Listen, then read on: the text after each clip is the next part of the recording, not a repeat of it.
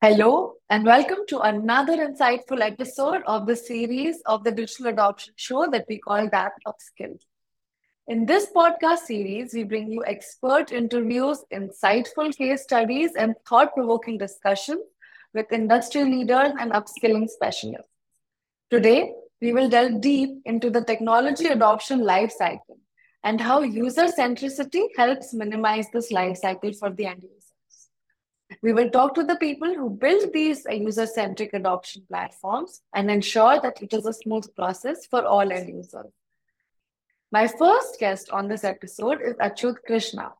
Achyut is the Senior Director of Engineering at Whatfix. He oversees the engineering and technology charters for the Digital Adoption Platform or DAP product line at Whatfix. Based in India, he drives the engineering vision and strategy across the DAP team with a focus on quality and efficiency. Welcome to the podcast, Achyut. It's so good to have you here. I'm sure our listeners will gain a lot of your thoughts, which are backed by more than 15 years of experience in the field. That's just amazing. So we discuss digital adoption here on this podcast. So the first question I want to ask you is, you work in the development team, right? So what all softwares has your department adopted to, and how does this technology adoption ease your work? Basically, you've adopted to DAP, right? So how does it help you, and how does your department ensure user and customer satisfaction? Because you are the people building the platform, right? Yeah. Thanks for having me on this podcast. This is a new experience, so quite excited to do this with you on this podcast. Right. So I'll speak from an engineering context, right? How we use DAP, or how it helps us build what we are building, right? Yep. If you look at an engineer or an engineering team, the standard set of softwares that we use are mostly aligned with the software development lifecycle, right? This would include software or tools for change management like Jira, software code for source code management like Bitbucket, test case management, and so on and so forth, which typically align with the function, the job function that we're doing. Now, apart from all of that, which is most quintessential, is development operations tools like Jenkins and things like that. And finally, it is also with respect to when you ship the software. How do you ship the software, and how do you ensure that whatever you're shipping to customers is functioning correctly? So from a monitoring and observability platform also, we use tools, right? But how does this all tie in for us, right? You asked, how does DAP help you and your department, and how does it ensure customer satisfaction? Yes. So traditional functional lines of responsibility in the engineering team are constantly blurring, right? There were very fixed responsibilities in the traditional sense of engineering, right? Developers would only develop. There would be somebody else who would figure out how to take what is developed and ship it to the customer. And there was another team that was doing post-production support and things like that, right? So, but now engineers are not expected to just stick to one role and just say, I will just code. But now they're also required to handle, okay, once I do this code, how do I ship this to the customer? Once it's shipped to the customer, how is the customer using it? And how can I support the customer post-production, right? So as a result of this paradigm shift, what is happening is they are now required to use more than their standard set of softwares and tools that they would normally combine. And that plays a role, an important role, in their ability to learn all of these additional tools and effectively operate on these multiple tools that are used. Finally, an engineering team that delivers a product with good quality and good reliability will eventually drive customer satisfaction. If I can't do that internally, what I'm shipping to the customer is going to be a consequence of that. Right. So DAP does help us do our job better. And by extension of doing our job better, customers are benefited by that. All right. Also, we are discussing digital adoption, right? It's a relatively new concept for a lot of people out there, because the general public who does not work in this field is sort of not very informative about what it is. So it would also help our listeners if you could, tell them a little bit about your thoughts on DAP, and also how do you make sure that DAP is user-centric? Like, what are the things that the engineering department does to make sure that anyone and everyone who's facing DAP in their day-to-day life is okay adjusting to it? Because it's a new thing for them also. So how do you make sure that happens? Right. So I look at it from the context of context itself, right? Each of us have now grown in our functional roles to do a lot more functionally, but we need to be enabled to do that much more, right? Exactly. I'll try to say that from an engineering aspect of every engineer who is using all of these tools that we spoke about in the prior question they don't need to know everything end to end in order to do their function. They need to know only what they need to know, right? It's a very crude way of saying it, but it's actually the right thing to say, right? You only need to understand what enables you to do your job more effectively or your function more effectively, right? This is where user centricity comes into play, right? So the DAP platform giving you a user-centric approach and giving you something that is only of context as far as you are concerned is what is becoming invaluable as far as the DAP platforms. Right? So when we try to design something or when we try to build on Whatfix, when we ship it to a customer, that is part of the design ethos, right? How do you first enable the customer, make it user-centric for their users, right? If you can target content to a specific function or a specific role, that is where the maximum impact comes from. Like I'll take an example of something that is happening internally in the engineering team for you. So we are onboarding a new platform or a new tool for observability. So there is an existing one and we are replacing it with a new one, right? And this is to be done across all the engineering members, across all the teams, right? We're going to open this up to everybody in the engineering team. Now, there is a natural learning curve here because this is something new. And what they were used to that is existing in the system or prior, they have to now rethink a little bit and then apply whatever their use cases were there on that tool into the new one. Yeah. So our thought process is, can you use DAP in order to bridge this gap?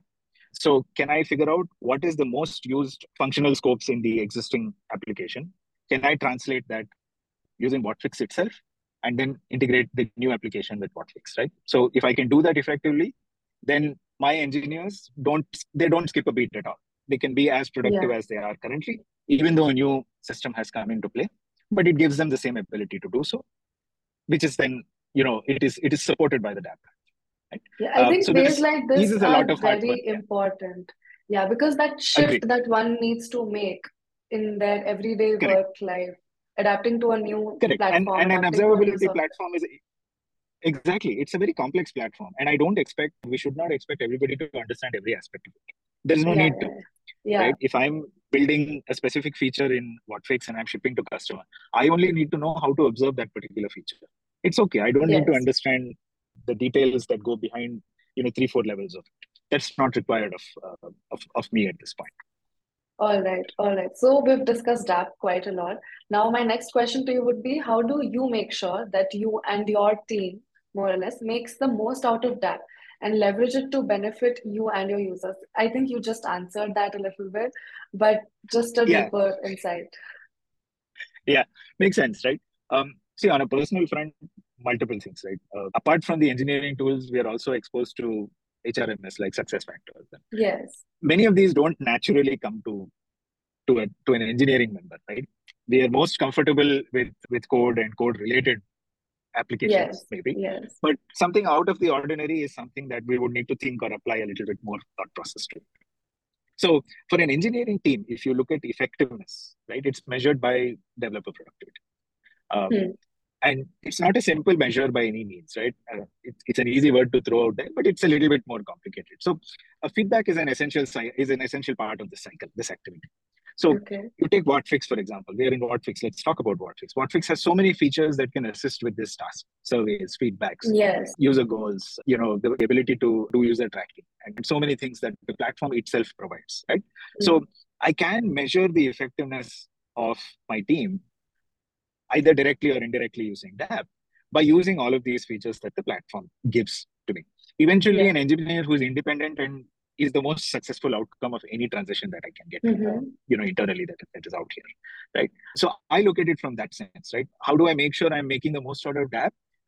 Not so clear in terms of an answer, but I think I can use DAP to figure out how effective my engineers are at this point of time. Exactly, right? Exactly. So that will give me at least an indirect measure of the effectiveness. Okay. Also, I think you can track what all features of the DAP platform that you've adopted to are most comfortable for your users, for your team members, basically. So you can build on that. That is right. That's absolutely right. Yes. Okay. So just the last few words, anything that you have to say about DAP and making it more user-centric. What all do you think has helped you make it user-centric? What all things should one keep in mind while trying to adapt to DAP? So I've been here 7 years, okay? And a little bit of history will help me answer this question. Okay. And I hope I do a good job of it. So when we started off, initially. It was from the prism of a guided learning solution. Whatfix was a guided learning platform. User centricity was not a very critical thought process at that point. Yeah. Right. We were in that space where we said, okay, people use applications or enterprise applications and they're going to struggle with it. And Whatfix is going to try to bridge that gap for you without having users to move out of their application to get help, right? But then slowly it started evolving. You know, we decided, or rather we realized that you can do much more with a platform like Whatfix if you put the user front and center. So then it started getting more and more interesting, right? Contextualization for the user based on who the user is, what their function is, exactly, or perhaps which department they are from. Then came the other part. Ability to identify who a particular user is, right? Uniquely, can you identify that user? Then based on that identification, what can you do for that user in terms of, you know, maybe a targeted pop-up can be given for that particular user. Exactly. Right. So on and so forth. It kept moving within the natural progression of user centricity. And lastly, there is asynchronous abilities to integrate with customers' platforms to get user information and ingest that information in Whatfix and then use it to modify Whatfix's behavior with respect to those users. So everything that we have done after those initial stages has always been with the user in mind, right? So I think user centricity also opens up many possibilities in the future also. If you look at labs, many of the products that are coming out of labs, comments, it's very user-centric. / or comments, Whatfix comments that we have is very user-centric. There are AI initiatives that are being released. You know, one of them has already come with a product, but we are thinking of a few more that are there. Those also are very user-centric, right? You're giving the user an ability to prompt and get information from Whatfix itself using those abilities. So I think now it's an established part, user-centricity of our entire thought process and philosophy. Exactly. So in the last episode, we had Navras from the sales team, and he told us the entire process of the profile of the user that DAP uses to give certain prompts. He told us that when he became a manager, suddenly his prompts were very different. When he was not a manager, his prompts were entirely different. So I think that is amazing. That gives the user some confidence that, okay, even if I don't have a higher person above me to guide me through this process, there is this software which will anyways help me. Right. I don't need to depend on anyone else to bridge this gap. Right. Yeah. Absolutely correct. That's amazing. So kudos to your team for building something that amazing. It's a big team. It's a capable team. I think they worked hard to do what they do, and they definitely have delivered a good product to Whatfix's customers. All right. Thank you so much, Achyut, for being a part of our show. And I'm sure everyone who watches this will learn so much more than they already know. Thank you so much. Thank you, Alia. Thank you. It's, like I said, first experience, but awesome. Thank you. Thank you. All right. So my next guest on today's podcast is Anurag Hota. He leads the charge in product management at Whatfix. So it took us a long time to get you here. Anurag, can you tell us a little bit about yourself first? Yeah, hi, Arya. I'm excited to be on this podcast. And just a brief about me, I am a product manager here at Whatfix. I've been in this field for close to 8 years now. And especially super excited about the EAP space. I believe we will be talking a bit about that. And what really drives me or what really excites me is identifying users' pain points, talking to our customers, figuring out what exactly is causing a friction with their uses of the product, and trying to figure out how our product can help them, solve their use cases. That's something that is really insightful or exciting for me. Amazing. Very excited to have you here, Anurag, and let's get started. So in this episode, we are discussing about the user centricity of DAP. Okay. And as a builder of the platform, as you guys really take in charge of how to make it user-centric, my first question to you would be, what all softwares has your department adopted to, and how does this technology adoption ease your work? Basically, are you using DAP? And if yes, how is it helping you? Yeah, so there's a lot of questions. Let's see if I am able to answer those. Technology is definitely part of everyone's life nowadays, be it mobile phones or software application that we are using. Yeah. Here, product in Whatfix, we do use a lot of applications to, improve our productivity, work collaboratively with a lot of the other team members as well. So some of the tools are fairly enabler tools that I'm sure all of the industry will be using. For example, we do use Jira for collaborating with our developers. or we use Figma to collaborate with our designers. There are a lot of refinements going on. But one tool in particular that has helped us a lot in the product team here is Productboard.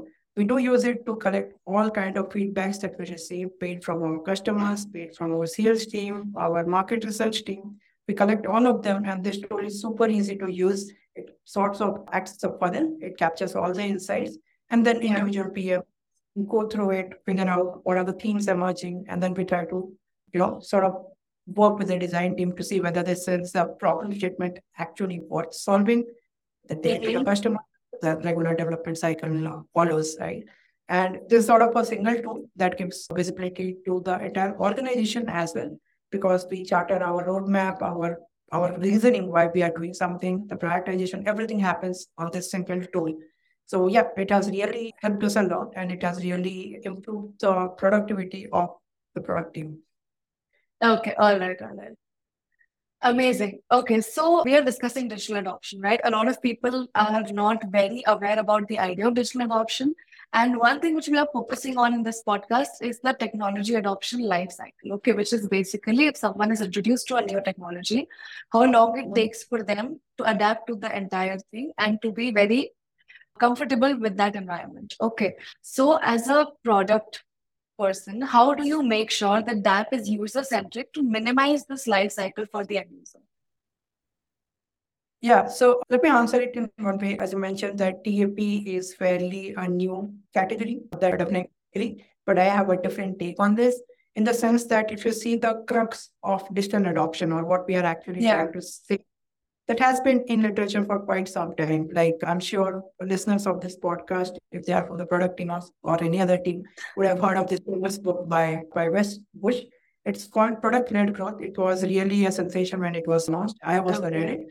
And also it was mentioned, right? Like how do you ensure that the product that you are selling, the product can be for any application, like any use case, right? Can be for insurance, can be for customer success, any department, right? How do you ensure that the people who are supposed to use it in the right way, right?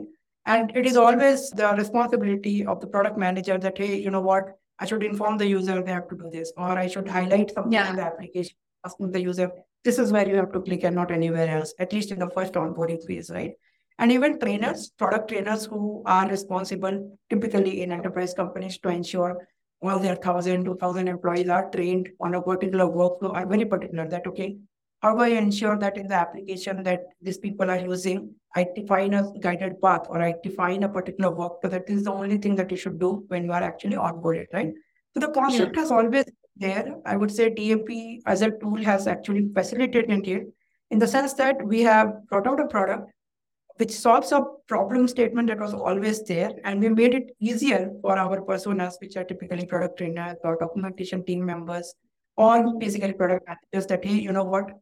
Now you have a tool where without writing any single line of code, you can define pretty much any journey that you want your users to take. It can be a simple journey, which has 10 steps. It can be a complex journey, which has multiple branches and all. Or it can be as simple as a simple in-app product messaging that, hey, hi, hello, Anurag. You have logged into the product for the first time. Would you like to do this or that? So that is something that Whatfix has actually brought to the market. And that has really stuck with the customers who are actually using it for so many enterprise applications today. Hmm. Okay. That's very insightful. Thanks, Anurag. Also, one more thing that I wanted to know is how are you an end user of DAP? When you are building these platforms for the end user, basically when you are building DAP, how is DAP helping you do that? How is it increasing your productivity, efficiency, your team members' efficiency?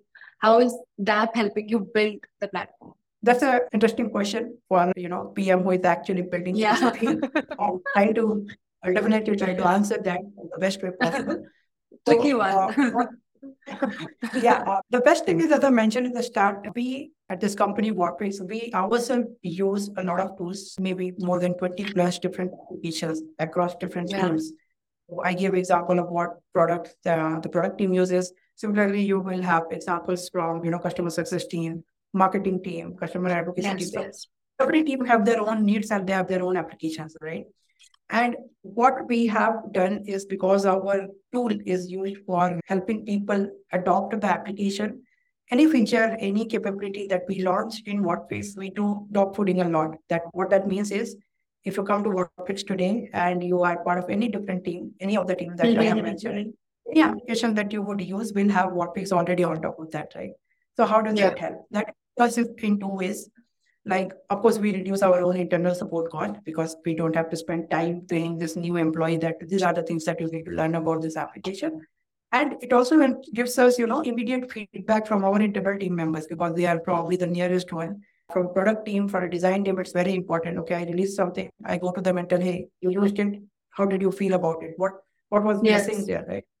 To give an example, let's say there are many instances that I use DAP to automate many of my tasks or improve my efficiency.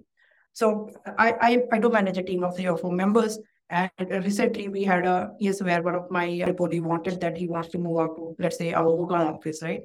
Now, I do know that HR has a policy of relocation, but I have to figure out where it was, right? I can search for emails or probably Google Drive. But I know that because Whatfix is already there, and this is exactly why the use cases are developed. I was in Gmail when I get that request. In Gmail, we have also integrated Whatfix. So I just did a quick search.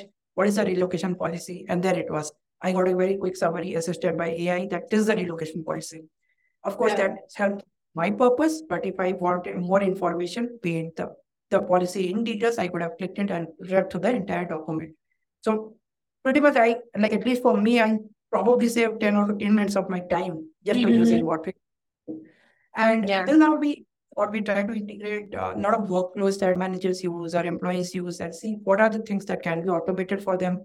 Maybe leave approvals or work from home approvals, all of these things you really need people to open a new tab, see who have applied and then do an approval, right? Why can't you automate that? Things like that we have automated and we have seen significant, reduction in time for people when they were doing this without Whatfix, right? So that's some consensus how we use. Of course, with those uses pattern and all and talking to, team members, you figure out, okay, people really want, hey, all this is cool. Can I favorite some of my tasks here? Or can I add some of my tasks in my sort of a check? Can I create it on the fly? So those are the inputs you look for as a PM, because once you see that, this may be a pain point that users of our customers may also be facing. And then we probably build the next set of capabilities from there on. All right. Amazing. That's super amazing. Now, I just want to know one thing, and that would be, how would you tell a user to get the most out of that? Or maybe how are you doing it?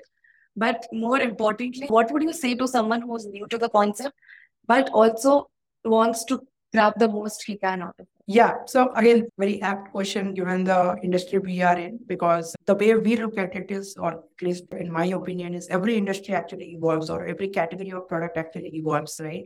So you had CRM solutions. If you look what they were doing 10, 20 years back, you would have a very different capabilities that they are providing today, right?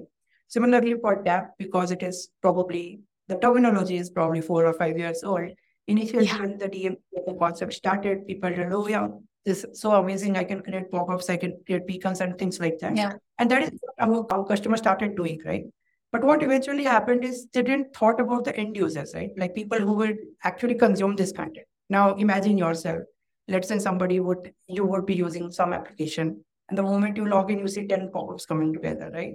As a user, you would not like it, right? You would probably like, oh, what is this? Like, am I supposed to see all these 10 things, right? But that is how the industry actually started. People thought, okay, now they have this super interesting tool. We can create so many things. And they didn't bother like whether the users really need it or not, right? So that's where it's very important for anyone who is actually new here or have been using DAP for quite some time to be very clear of the objectives for which they are using a tool like this, okay? This is not a tool for you to create what you think is right. Okay? Rather, it is a tool for you to figure out what are the pain points that your users are figuring in an application and then assist them. A good example for that would be, you probably don't need 100 pop-ups in your system, right? Definitely not. Yeah. But definitely get one pop-up for a new user who is logging in for the first time. And then you can probably personalize that information that, hey, Arya or hey, Anurag, you have recently joined the organization. These are the 3 things that you need to do. That would be much informative as well as helpful for the user than giving a generic pop-up every time. Have you recently joined the organization? Do these things, right? So there is a certain So for someone who has to make the most out of it, I would say don't go directly and start creating content which you believe is the right content. And typically what people do is whatever is there in the support page, just make a Whatfix content out of it, right? That is not what we want, because eventually then you would end up with probably 500 flows or 200 pop-ups, which nobody will be, willing to read or use purpose. But rather look at your objectives, figure out why you want to use a tool like this. Then at least figure out where your users are actually struggling. Is it in the fourth page of the application? Is it in the fifth page of the application? Or is it like a particular workflow they are struggling? Figure out those instances and then augment your content to that, right? So that would give you much better ROI than simply thinking, okay, I have created 100 content. What will happen now? Why are people not using it? Okay. All right. Amazing. It was everything I think listeners needed to hear about user centricity and DAP. And thank you so much for being a part of the podcast. Thank you so much for sharing your thoughts over here. And it was so good to have you. Thank you, Arya. Thanks for having this discussion. I really enjoyed it. Have a good day. Bye-bye, everyone. Thank you, everyone, for listening to this insightful episode. Stay tuned as we bring you fresh perspectives every week on the Digital Adoption Show. We are thrilled to announce that our podcast is now live on multiple platforms, including YouTube, Spotify, Apple Podcasts, Google Podcasts, and much more. Stay tuned for upcoming episodes filled with insightful conversations. We greatly appreciate your support and encourage you to leave a review, comment, or a rating to help us continue delivering valuable content.